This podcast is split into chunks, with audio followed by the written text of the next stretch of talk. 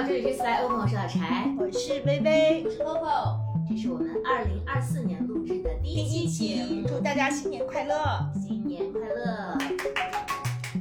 嗯，为什么录这一期呢？因为如大家所知，二零二四年才开局不到十天，整个世界好像发生了非常多的事情。有一天我在社交媒体上看到大家总结了一个 list，好像每一天都有大的政治历史事件在发生。然后我们今天呢，也是一个非常特别的日子，因为是 Coco 的生日。祝祝 Coco 生生日快乐谢谢两位答应陪我到永远的好朋友。嗯，所以我们聚在一起说，那既然外部世界发生了这么多，我们每个人的开年过得怎么样，以及是不是应该站在年头上去聊一聊二零二四年你想怎么度过？嗯嗯，所以呢，你们两个在过去没有我的这一周里面都发生了什么呢？因为他们俩共同去旅行。过去一周 发生了好多事儿嗯，，Coco 先讲一两件吧。过去一周，那我们就要稍微拉一点二零二三年的小尾巴，对不对？对，嗯，我跟薇薇在三亚一起跨了年，然后薇薇和 Bell 分别实现了他们各自 New Year Resolution 上的一大项，啊，而且都是非计划性的哦，对不对？嗯嗯嗯，Bell 的部分是说，我我和 Bell 在二零一三年的一月二十号，两个人各自写了长长的 New Year Resolution，就是关于二零二三年的。当时他写了一个叫“我要去亚特兰蒂斯玩儿”，哦我当时想说，什么鬼，爸妈才不要去。哦，这真的是小朋友的一个梦想。对，嗯然后我们其实这一次呃三亚之行也是临时决定的，我们住在了非常漂亮的小洋的 White Hotel，然后。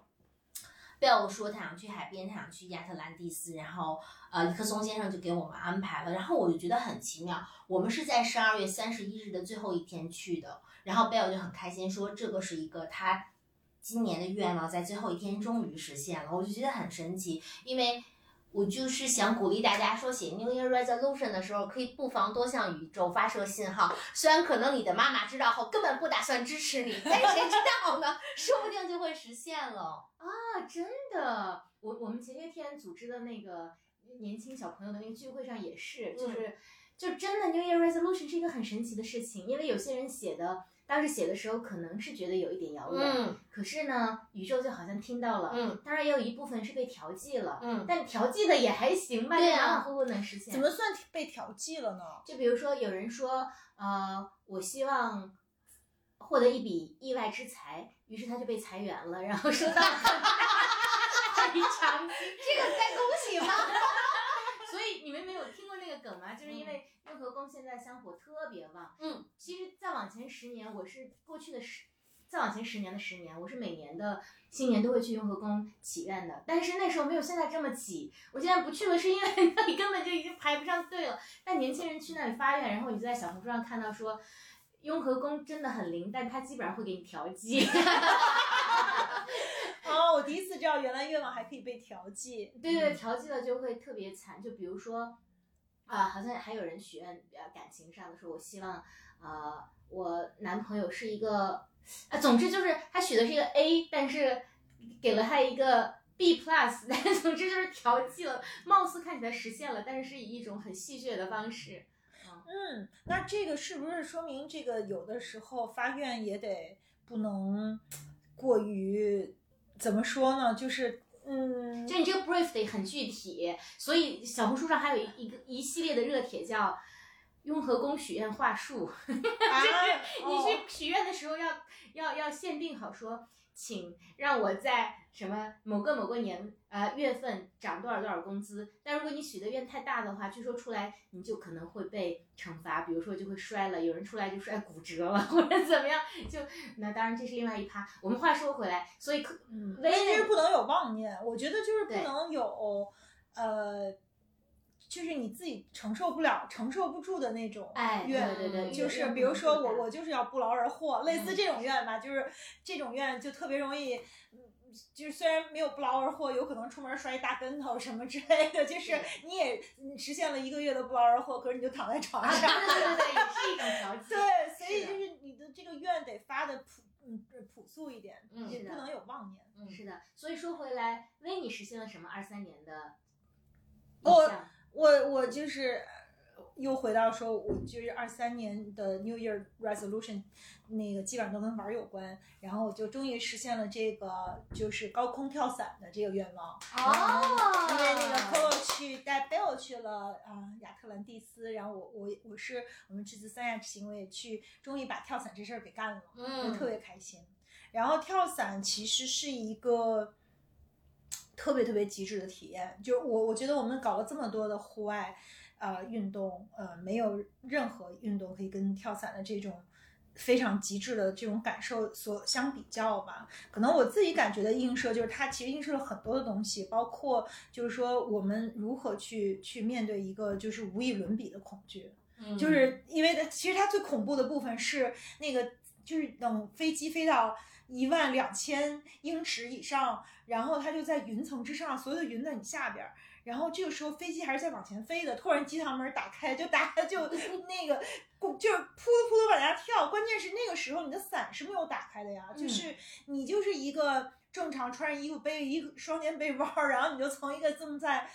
就是正在前进的飞机上往下跳，然后下面什么都没有，就除了云海什么都没有，然后就是自由落体的这样的那种特别夸张、特别极致的这个感受。那当然，当时我其实，嗯，我觉得跳伞那种真正自己去练。呃，然后自己跳出去的，跟我这种像一个大 baby 一样挂在教练的这个胸前，然后教练跳出去把我给带出去，这个还是完全不一样的。就是，但是 anyways，我觉得我也体验了那样的一种特别极致的感受，就是在一千两百米英一千两百英尺的高空，从一个正在行驶的飞机上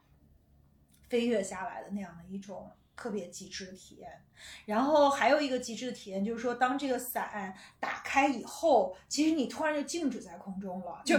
开伞那一刻特难受，因为你就会被弹回去，然后在空中转几个圈儿，就是天旋地转的。可是这个之后一切结束了以后，你就觉得自己，啊我就当时在想啊，难道我是上帝吗？因为你就定在天空中，然后看着大地，看着前面的海洋，看着辽阔的地球，然后你就在空中往下俯瞰，就你有一种突然就是有一个获得了上帝视角的大 baby 的那样的一个。呃，感受，因为那时候我还是挂在教练的胸前嘛，就是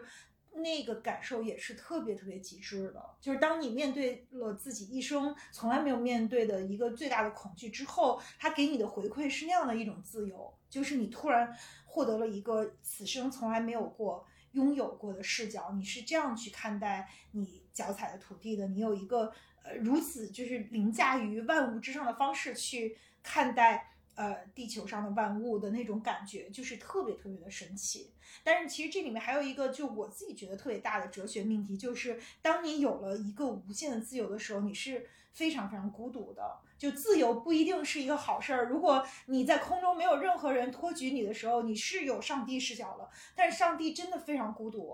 就是那样的一种在空中悬浮着。的那种感受是非常的，我其实非常非常极致，所以这也算呃我实现了呃二零二三年的 New Year Resolution 吧。嗯，真为你们高兴。原来过去的一周你们发生了这么多事情。那而且这一周内，我新入职了。对，恭这是一个大事。Coco 来讲讲这个终于可以跟大家 announce 的好消息。对，老实讲，呃，我自己甚至还没有机会去真正的感受这个感受是吧？对，回看这个感受，因为每天都挺汹涌的。我觉得那个汹涌的感受是在于说，他有这种巨大的对于新旅程的期待，然后也有呃很具体的工作的高密度的叠加。嗯，再加上我我一直是一个对人的关系和感受特别敏感的人，恐惧吗？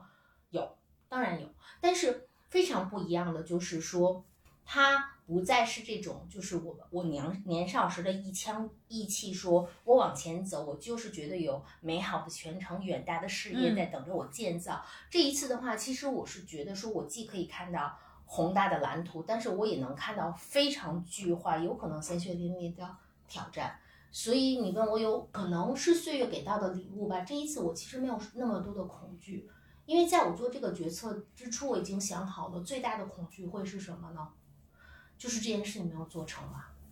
但是又能怎样呢？所以其实我这一次，我觉得我的恐惧感没有我之前去换很多工作那么强烈。对嗯对，嗯嗯嗯，那无论如何还是非常开心，就真真的是阶段性的尘埃落定。阶段性。嗯嗯也谢谢我亲爱的薇和柴，因为你们俩也在我身边。嗯，真好。非常为你开心。嗯，我我今天因为要庆祝 Coco 的生日，我和薇送给 Coco 的这个祝福词叫做“云城发轫，万里可期”。对，就希望这个最好的旅程刚刚开启，然后接下来能创造一个非常你自己心中喜欢的伟大的明天。对、嗯我今年收到了，这是我关于这个新旅程第二喜欢的祝福。哎，还有第一呢，让我们来听听是什么。对，第一喜欢的是来自一棵松先生嘛。嗯，我觉得，呃，我我入职当天他送了我很漂亮的鲜花，嗯然后花材中有一款叫做骄傲，然后一棵松先生说，其实他就是那个骄傲，他特别为我骄傲。然后他写的词叫做，嗯。你最爱的繁花似锦，你奔赴的满天星辰，我就是觉得他也很懂我，然后我就心里也充满爱和力量。嗯，哦，真真是一个嗯，很幸福的这个新年的开端。嗯，我在想，人和人可真不一样啊！如果要是我的话，我怎么也挤不出来这样的话。而且这个话就很像，就是说给 Coco 听，他他喜欢把呃人生很多大的愿望，把人生很多的那种感受，用一种很美好的文字把它给凝练出来。嗯，嗯嗯，对，就是很感动。反正新的旅程开始了，有你们带给我的爱，我一定会加油。呃，柴送我和微微送我的祝福也特别高级，那个太高级了，你这是才想出来的，肯定不是我想的。我肯定就是说加油啊，记得 你是最好的，吃饭打折嘛，对，是最胖的。对，谢谢大家，特别开心。所以柴呢，你的新年怎么样？我的新年特别的朴实和日常，但我能想起来的三个画面，我也觉得挺好。跨年的时候，我是因为阿姨是每两周休息一次，刚好跨年那天是休息，所以我、我带小杨睡觉，哦啊，然后我们看着那个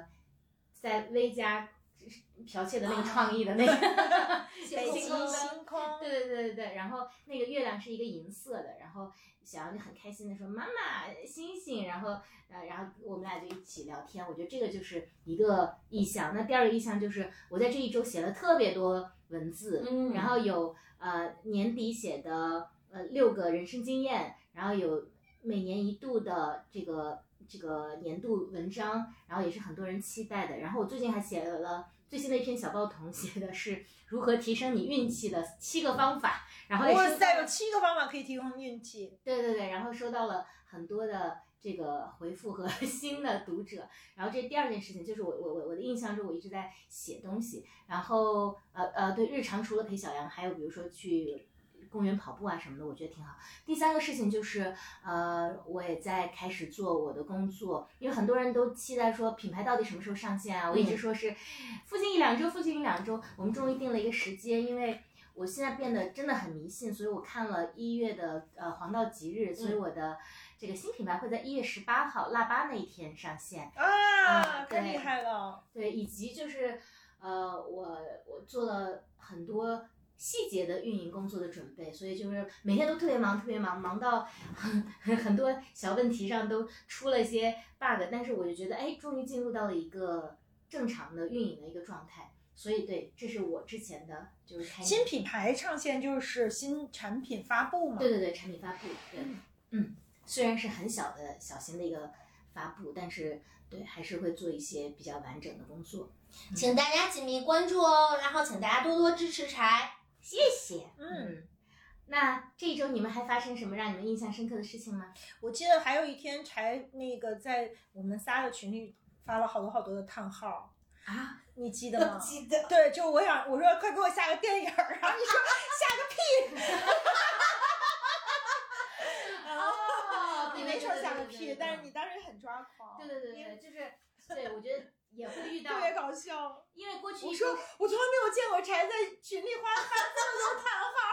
是的，是的，因为过去一周是水逆嘛。我们刚刚聊天之前还说，我觉得就是这一周很妙的是，嗯，它也不光是积极的正面的一些事情，也会发生很多困难。所以就我我在过去写了那么多文字这一周，但有一条文字的这个呃大家的共鸣特别多，就我大概是写说，其实奇迹不是按年发生的，就是你虽然立了 New Year Resolution，你虽然做了年终总结。但其实你每天面对的还是那些事儿，你还是要打一样的仗，就是年复一年年的去打仗。我觉得到年底或者在年初，我们如果能在某些小事上，比如说你觉得你的勇气做的变得更足了，就很好。可是你不要忘记，就是困难仍然是困难，然后焦头烂额也仍然是焦头烂额。嗯，对我当时的确是遇到一些琐碎的呃抓狂，可能也加上水逆吧，反正当时就是要崩溃了。然后他们俩在三亚度假，告诉我让我 给他们下个电影儿，我当时就崩溃了。我当时是工作、家里的事儿，还有嗯哪还有一然后我们家热水器还坏了。对对，不能洗澡，很抓对，已经两天不能洗澡了。然后，然后我还请了一个那个人来帮我修，结果他诈骗了我一笔钱之后，把热水器本来还凑合能用，一百块也不多，他给我彻底弄坏了。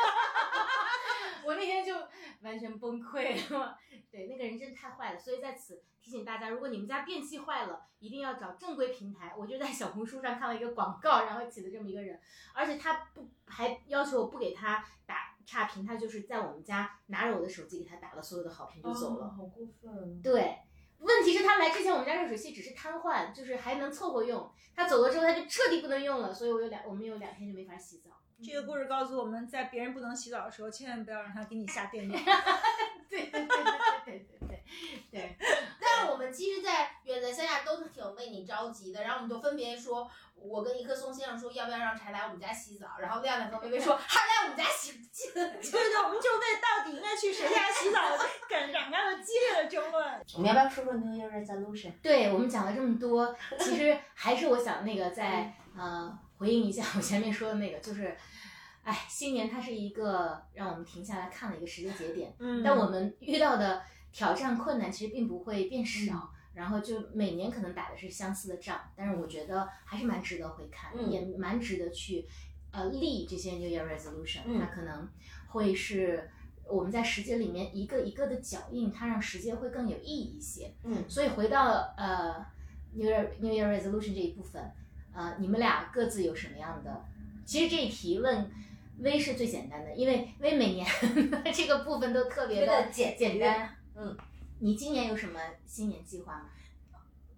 嗯，你们先说吧，我这个有点儿那个。我先来，我先来啊。对对对对就是说我因为是一个特别惯性，就是有有体系的人嘛。其实我每年的 New Year Resolution，作为一个最没有体系的人，我要求放在最后。对，Coco 打开了他的笔记本，日记本嘛，三十一号那一天写嘛。因为我每年的关于 New Year Resolution 是五个 pillar，就是身心、智慧、勇气和自由。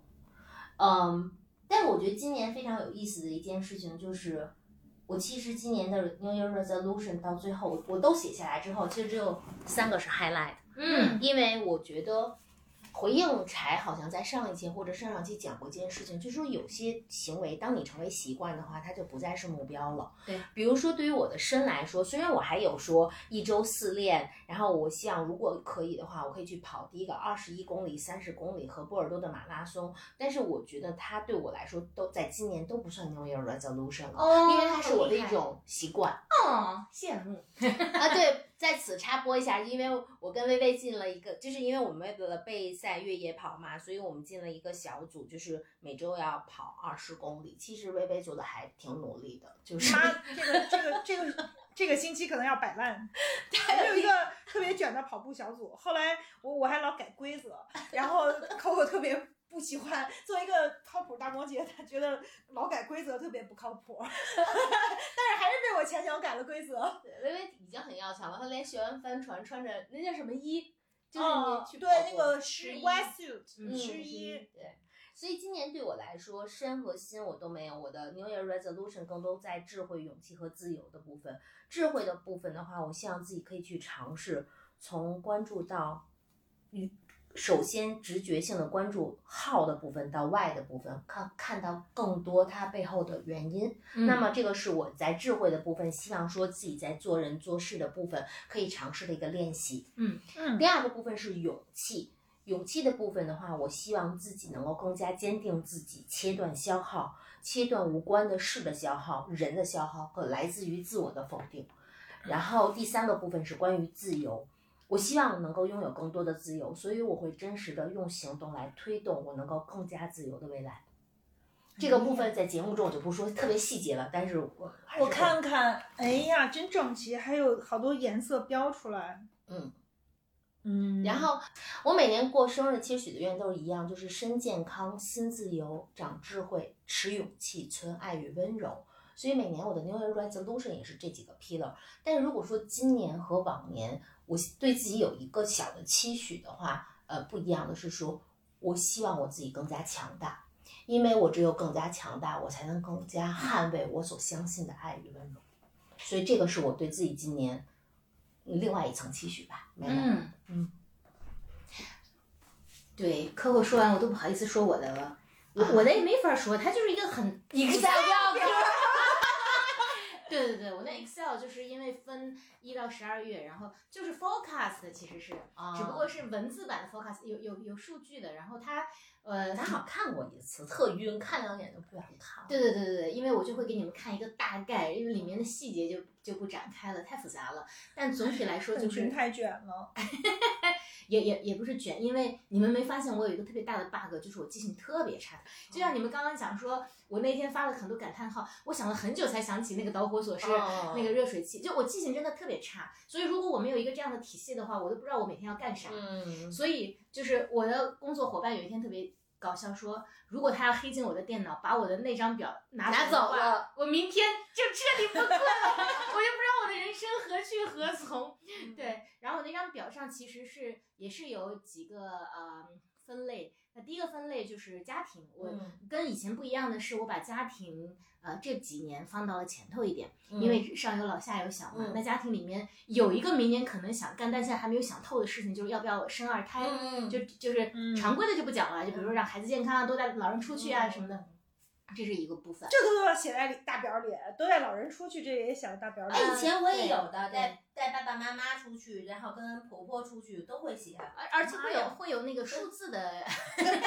就比如说三次以上省外游，然后一次以上海外游之类的，对对对，有的。对，所以就是家庭是一个部分，但家庭里面最大的一个命题就是要不要生二胎，这是另外一趴了，我们再说。然后第二个部分是事业，那事业的话，肯定就是我那事业里面我又有不同的板块儿，那就不展开讲了。那事业很重要的是，今年可能要比较重点发力一下呃产品品牌，嗯啊，然后呃，以及要会把在具体的实操上会把社群这个部分要做起来，以及可能在渠道上面会对小红书进行一个重点的布局等等，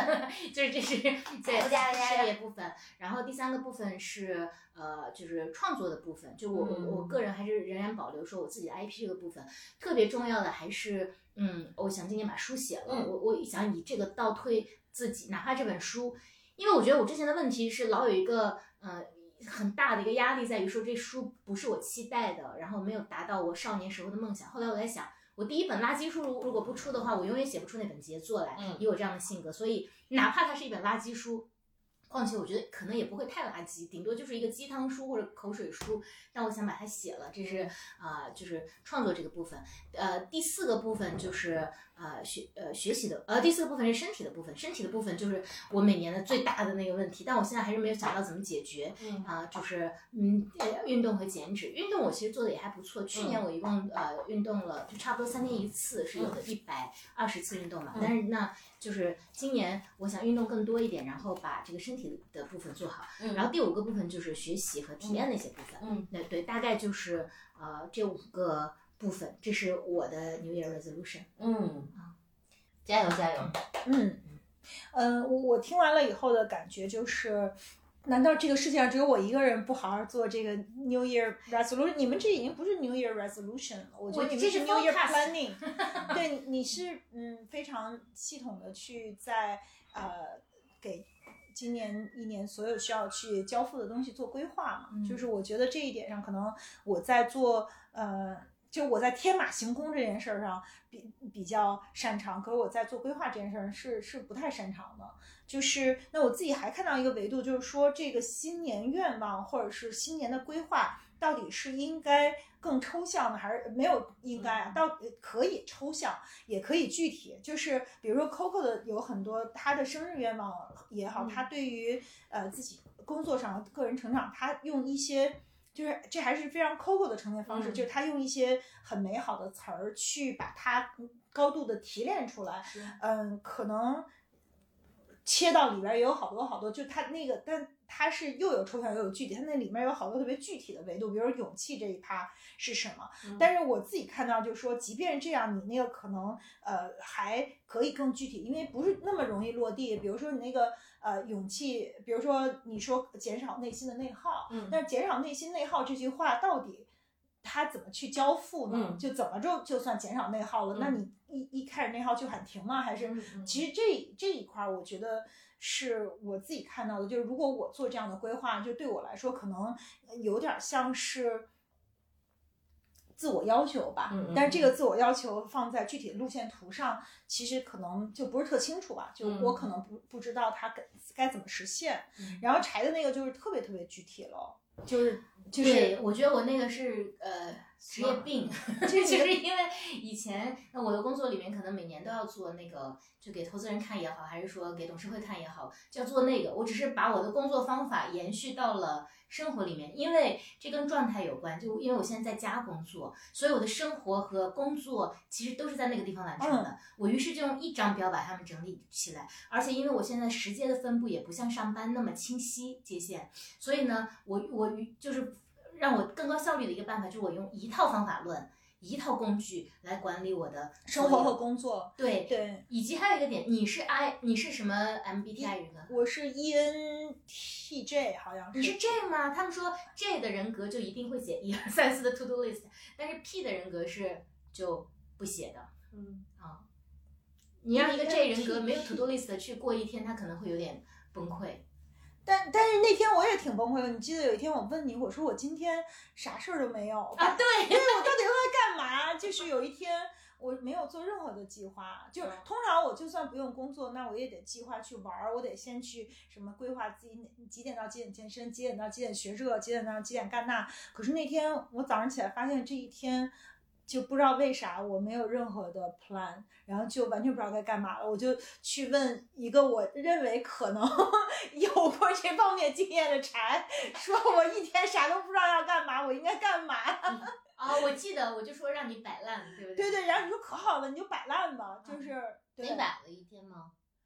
我也没摆烂，我就跑去找乔乔咨询去了。我我想说，就是因为我已经很多年没跟薇薇，我们两两个人搭着旅行，然后想哇，三亚我的确看到说，就是他他就是那种，因为他飞机比我早了一个小时，他就一定会安排说这一个小时我不能浪费，我要为我和 Coco 接下来旅行做什么额额外的贡献。然后你记得吗对，？我我主要是特别生亮亮气，因为它太慢了。就是我我希望我做到效果，就是等他们落了地，我们那个车正好租好了，然后把他们接上，一分钟都不要浪费，就可以去玩了。可是由于亮亮他在打工作电话，他说我说你 multitasking，你就要赶快把这两件事同时都做了。可是他就是无法做到 multitasking，嗯，大概大部分男生都做不到。然后我就特别生气。然后我发现微微这四天，就是我这一次三亚的旅行，真的是没有什么计划，包括那个亚特兰蒂斯都是后后来才定死的。但是因为有微微的参与，就最后每一天都特别的。我就觉得每天都得干点什么，难道玩儿就玩儿也是一个需要干点什么？有一天，我跟一棵松先生跟着亮亮学习了打高尔夫球，我们全嗯家。然后有一天，我们就特别高强的去爬了山。然后后来他去跳伞，贝尔去亚特兰蒂斯，就是就是反就正五天发生了，安排了 N 多项目，号称没有计划，号称其实玩的时间最多的微微，其实我我其实真的看到他另一面。然后在这个过程中，他其实还在一直安排跟进很多工作的东西。其实那个我还打了三个小时的工作电话，以及还反正 anyways，我觉得就是我自己看到自己其实也挺矛盾的，就是你你给我无限的自由，这一天我就虽然我老号称自己从来不做规划，跟另外两个小伙伴比就是呃没有任何的规划，但是另一方面就是我每一天我都必须得排特满，要是我什么事儿都没有我就慌了。我就不知道要要咋着了，就生命中不能承受之轻那种。然后我想说的是，就是对于新年呃 resolution 这事儿，就我最近想的就是说，嗯、我要跟去年尝试一个相反的动作，因为去年就是我在呃工作上依然没有什么规划，就是其实工作上发生最大的事儿就是我跟大家分享的那个如何做一个重大决定那事儿，然后我在玩耍这件事儿发了无数的愿，而且就都实现了，包括年初还把跳伞给跳了。嗯，然后今年我就在玩儿上不想再做任何规划了，因为我觉得我不缺这一盘儿，就是我做不做规划，反正肯定也也不少玩儿。然后，嗯，在工作上我自己又回到了我的宇宙第一大问题，就是，嗯，我我就问自己说，我我能不能不发一些，就是我小我少点儿发点儿小愿，我能不能发一个大愿？嗯就是可能愿望有抽象有具体，还有小愿望和大愿望。嗯比如说，那呃，我觉得生不生二胎这件事儿就算是一个大愿望，嗯就是它，因为它会让我们就是一生的轨迹都改变的这样的一个嗯规划和愿望。那有一些愿望就是比较小愿望，比如说去年我们做的什么越尝试越野跑、尝试嗯帆船、尝试啊品酒，呃所有这些具体的东西，它都是相对来说比较实现的呃小愿望。那其实我不是一个在，就是我每天都有 N 多愿望，所以我不缺愿望，就是我缺的是一个嗯长远的大愿望。就是 so far 我发的唯一一个大愿就是做十年的 Slightly Open，嗯，然后这个是我们去年在呃 New Year Resolution 里面呃去去提到的，也跟大家分享了。那我今年的这个大愿望，除了呃对 Slightly Open 的 commitment 之外，我还有什么样的愿望？这个可能是呃一直非常非常困扰我的一个问题。那前两天就是我不知道，就我们听众里就是大家都听不听那个，就是每年呃罗胖的那个新年演讲，就是就是 anyways，我我每年都听吧，就是嗯、呃我觉得。呃还是每年都从里面能够获得一个收获的，就是他讲了他的新年愿望和嗯，他有一个话就是还是挺打动我的，就是他就说，嗯，我们要这个发大愿，嗯然后嗯迈小步，呃，具体的一一大堆，就是我记住的就是发大愿迈小步，呃，磕长头。呃，别着急，沉住气好像还有，但是我觉得别着急和沉住气可能是一回事儿，就是就这点特别打动我，在于就是说，嗯，无论如何，就是给人生发一个大愿，你就向那个方向去努力，是一个非常的，我觉得是特别 powerful 的一件事情。嗯呃，能敢于发这样的大愿，一发就二十年，这个不是那么容易的。就是这又回到我自己的一个主题，就是说我们在这个播客里一直在跟大家讲，就是我们追求的是自由。当当有一天我们真的有自由了，就像我那天跟特别慌的跟柴说，这一天我实在太自由了，就我我不知道该干嘛，所以我跑去跟乔乔探讨这个哲学问题，就是说，其实自由不是每个人都承受得了的。当你获得了无限的自由，就像如果有，比如说柴他把自己变成了一个呃自由职业者，他变成了一个创业者，他变成了一个呃妈妈的时候，他他要每一天对自己每一天的每一刻负责，他不需要向任何老板去呃。负责了，也没有任何人告诉他应该做什么。其实这个责任是更大的。嗯如果有每天我们就是，当然没有人愿意像小仓鼠一样，就是 hamster，它天天转那个轮子。那那个时候你没有选择，你除了你你生下来就是一个仓鼠，你你不转轮子，你就转别的轮子，反正你你没有选择。那我们没有人想像仓鼠这样的生活，但是当你变成了一个田野里的老鼠，然后你你要对自己的下一顿饭负责，你要嗯、每一天就是就是要看到草原上的形势，然后你要给自己找吃的，你还要生存下来，你还要繁衍，所有这些都是你自己负责，没有任何人告诉你应该做什么，必须去做什么，然后你要去全然的为自己承担的时候，就那样的一种自由，其实是非常难以承受的。嗯就是你得有更大的能力去承受。这就是为什么我觉得，就是可能在这一点上，就是新年的愿望和新年的这种 resolution 和规划就特别有价值。就当我们可以去有自由安排自己的人生向哪个方向走的时候，那没有任何人可以告诉我们应该怎么选择，应该向哪里走。就是我们得做为自己负上这个全部的责任。这就是嗯，因为去年米兰昆德拉去世了嘛，就是他写的那本书叫《生命中不能之承受之轻》。我觉得我小的时候，嗯、不理解这句话啥意思，我老觉得它是一种就是映射情感的，嗯就是它映射的是，就是那个男男主角他这个喜欢他女的太多了，然后他自己承受不了。就我我小的时候其实不理解这个话，那我现在才开始真正理解这个话。其实它是关于存在性的这个自由带来的存在性的孤独的。就像我觉得，如果你就是自由的选择高空跳伞的人，在伞打开的那一刻，就是你要为自己的生命负上全责。虽然你你可能获得了一个别人根本无法去想象的这个上帝视角，可是那一刻你自己的生命安全和每一步你都不能做错的那个选择，其实它就是一个终极的，就是生命中不能承受之轻。所以可能在我看来，就是新年的这个愿望，就是对我来说，我是希望自己可以找到一个大愿望，就是发大愿，发大愿，然后把它具体化，去呃迈每一小步。呃，这个里面就是罗，就是罗胖演讲里也有一个特别打动我，他就说一具体就深刻，就是他说他以前就是老给大家灌输各种口号和鸡汤，但他其实自己经历了所有这些以后，他他不想再这么做了，他就讲了很多，就是在去年的那个创业自环境特别艰难的时候，还是依然有很多创业者做了很多特别具体而微的改变，而那些改变带来了什么？就是他变成了一个。去看，就是他，他变成了一个，就是特别微观的去讲每一步每一个人踩下的这个脚印儿，他是怎么做，然后他把这个呈现给大家。我觉得对我个人来讲还是非常的，嗯，有启发的。就是可能就是一个更完整的生命，就是如果我们真的拥有了自由，我们要为自己下一步向什么地方走去负责的时候，那我们找对那个方向和为了向那个方向迈进，每迈出的每一步，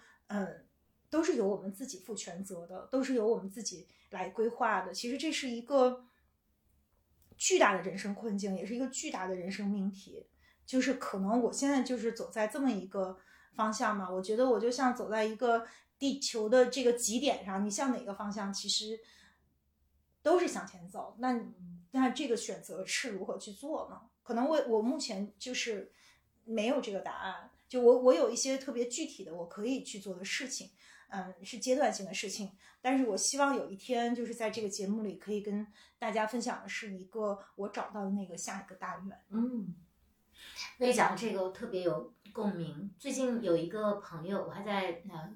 昨天刚发布的小报童里面提到，有一个嗯比我年轻的一个女孩子，她遭遇了一些职场上的，就因为公司因为业务收缩等等，就是她啊被迫离职。然后呢，因为我很欣赏她，她在工作里面其实她拥有资源、拥有客户、拥有能力，而且她做的那个事情目前就非常具体的，其实可以拿出来当做一个生意来做。我就鼓励她说：“我说当然这个就像威港讲的，用你的这个话叫。”你可以发一个大愿，比如说你先开始去做这件事情。然后他今天早上还专门给我打了一个很长的电话，他说：“那创业对于我来说是一个非常大的人生转折，就像威刚讲的，他说那从此之后我可能就要为我自己的生计来负责了，嗯为我的明天到底吃什么负责。那下一步，他说我现在觉得我没有没有嗯能力去做这个事情。”嗯，我我首先不是完全鼓励盲目的鼓励说任何一个人去转身去创业或者去找一个说、呃，如果能找到那个大院当然好，但是我就让这个女孩子看到一件事情，就是嗯，特别具体的一个事儿，就是我们每个人的职业安全可能在现在这个时代里面还是会被受到一些挑战，所以呢，我自己是偏向于另外一个极端，就是我。提早把自己踢到那个自由的环境里面去，我要自己把赚钱、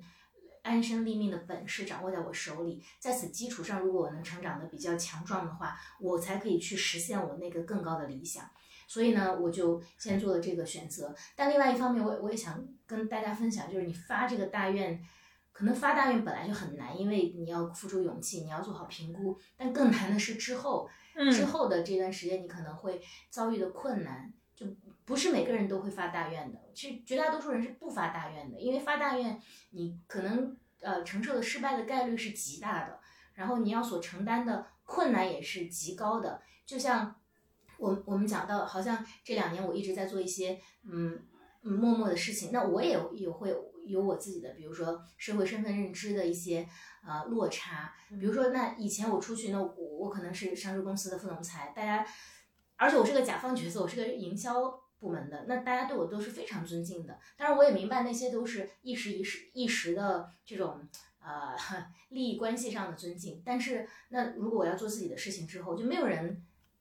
在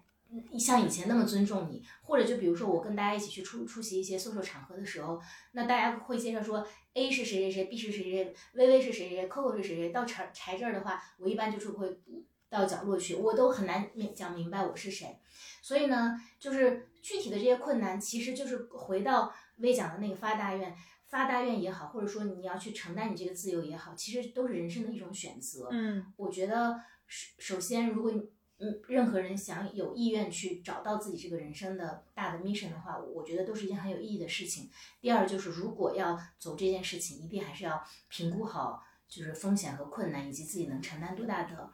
呃相应的代价吧。嗯是的，嗯，它其实是一个挺呃挺难的事情。嗯嗯其实就是对，所以真正的就是发愿的前提是我们拥有发愿的自由。可是一个其实自由也不谁没有人，其实没有人说自由都是好的，对就自由就是你要完全靠自己来承担，嗯就是这就是自由的代价。嗯，所以我们三个的 New Year Resolution，你们感觉跟去年除除除了具体的变化之外，你觉得你有一些什么样的变化吗？其实薇刚刚提到，你说你你想更加的回到，这也是具体的，我觉得我现在就是去思考很多，就是关于就是大的抽象和具抽象和具体之间的关系。比如说这个愿望，你这个大的愿望可能是抽象的，但是它要每一步每一步都是具体的，或者是说在很多事情爱爱，比如说我们就是爱这件事情，因为我们呃过去的一年也聊了很多呃爱自己和爱别人的话题。那爱这件事情抽象了，但是你跟每一个人的真实的相处。呃，是具体的，就是可能呃，今年对我来说，可能还有一个特别重要的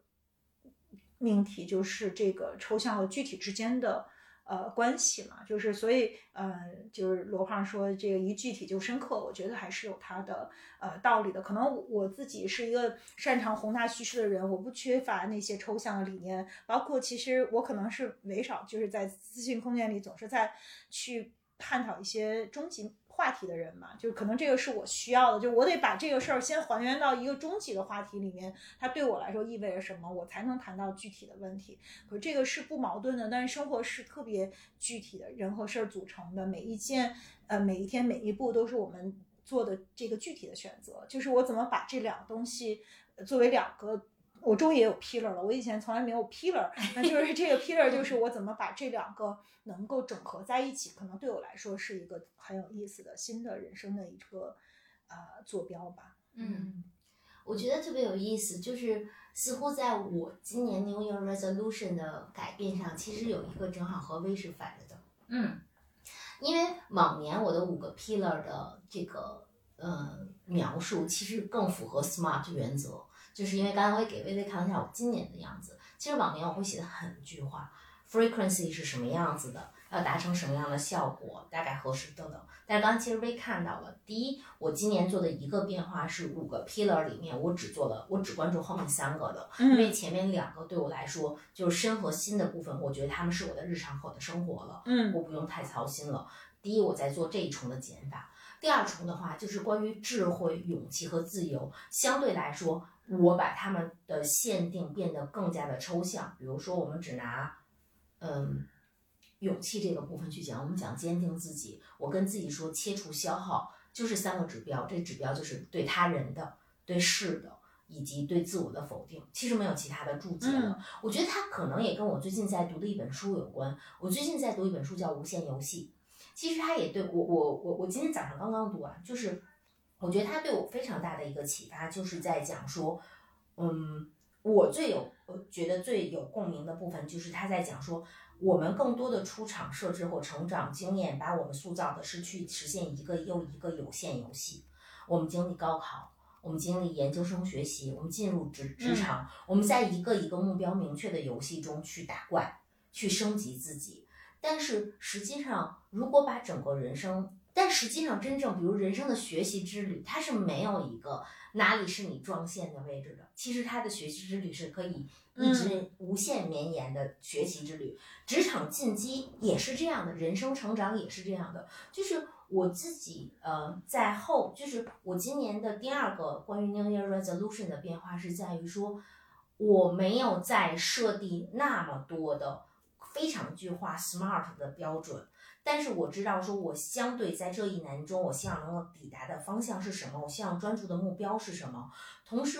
我自己对于自己的底色上，我相信的就其实就是我生呃我生日愿望中的那几个底盘，我对自己是非常认定的。我更想去试图去拥抱，说我坚持这样的底色，我朝着那样的方向，但我不设立具体的目标，我想去拥抱很多未知。所以这个是我我我觉得这个是每个人去选择的方式。但是今年我其实如果去讲第二个 New Year Resolution 的变化的话，我觉得是从具体到抽象，因为它对我来说是从更呃线性的这样的这种生命状态到一种我觉得更松弛的状态。所以这个是我觉得我看我自己今年 New Year Resolution 的第二个变化，觉得也挺妙的，就是你在往一具体就深刻去走，但。就是当时包括你讲，因为罗振宇的那个呃嗯跨年讲，我刚看刚听了前半部，还没有到这里，但很有意思，就是因为我今年在写我的 New Year Resolution 的时候，我就在想说，无论是因为我的个性，还是因为我的职业塑造，我非常具体。但是很多时候，当我把我太多的生命力量给到了具化的具体的细节中，我觉得很多时候我会失焦。所以这一年，我希望我既松弛，而且我能希望说更多的回溯到这件事情的本源和它的根本的为什么的样子。嗯嗯，这是我的变化。自由就是一个无限游戏。嗯，对，每个人都在，嗯，哎，我觉得新年这个时间特别好，就是大家在坐标上其实是在看说自己跟理想坐标之间的差异，嗯，然后就在调整、嗯矫正。对我，我发现我们三个人矫正的方向都不太一样。嗯对我新年希望有两个变化，第一个就是关于习惯的形成，嗯因为这一点上 Coco 做的特别好。我是一个嗯没什么良好习惯的人，因为我过于松弛，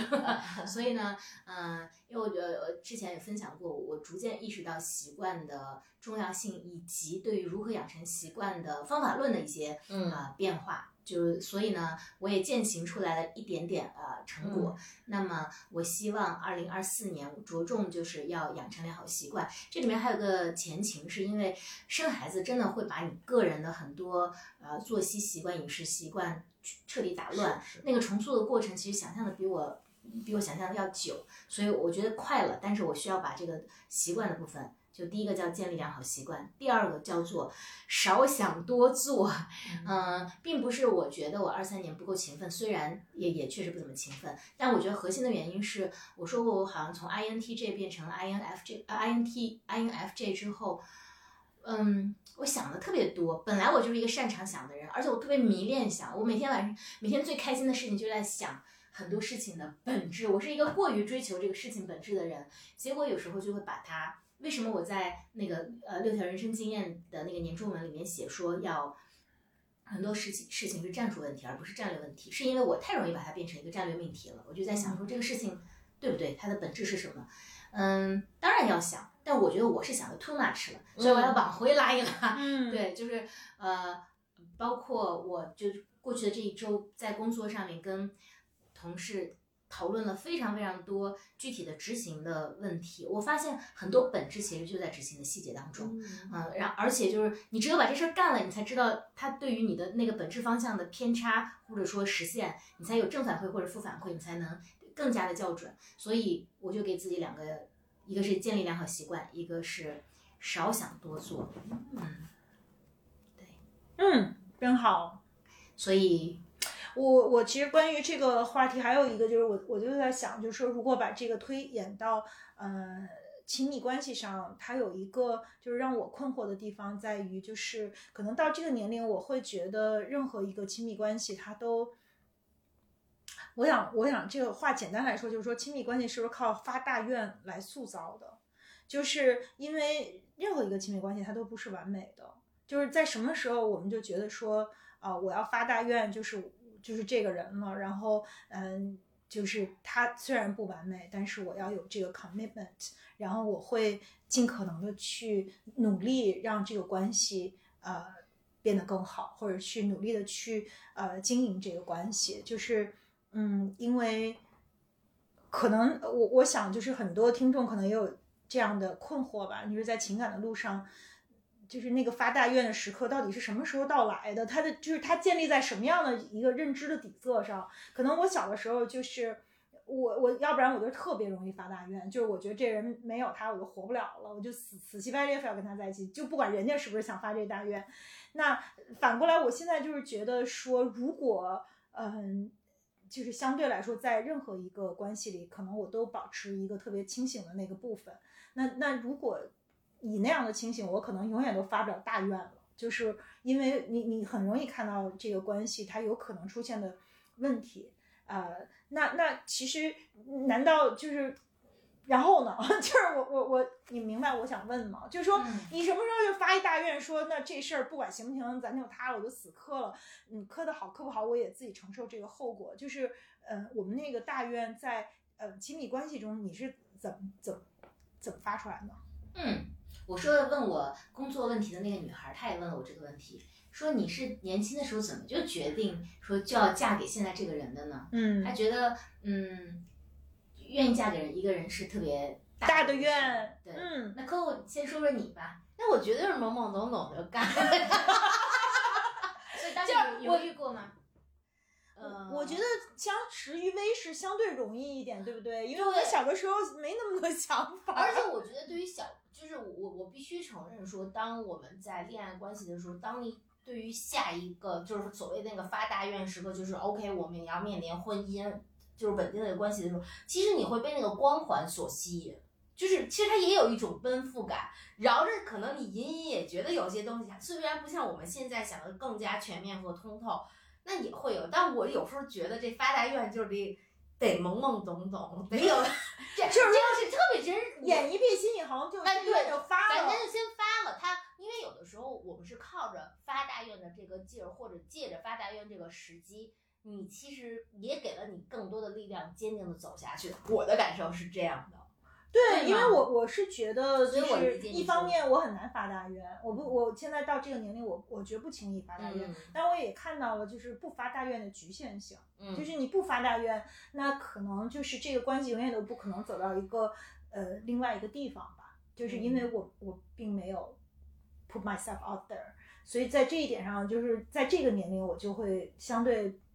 没想明白这事儿。就小的时候其实相对容易吧，就是我们容易把一个事儿看得特别绝对。那当现在我们在所有事情上都能够看到一万个面相的时候，你怎么才能发出这个大愿呢？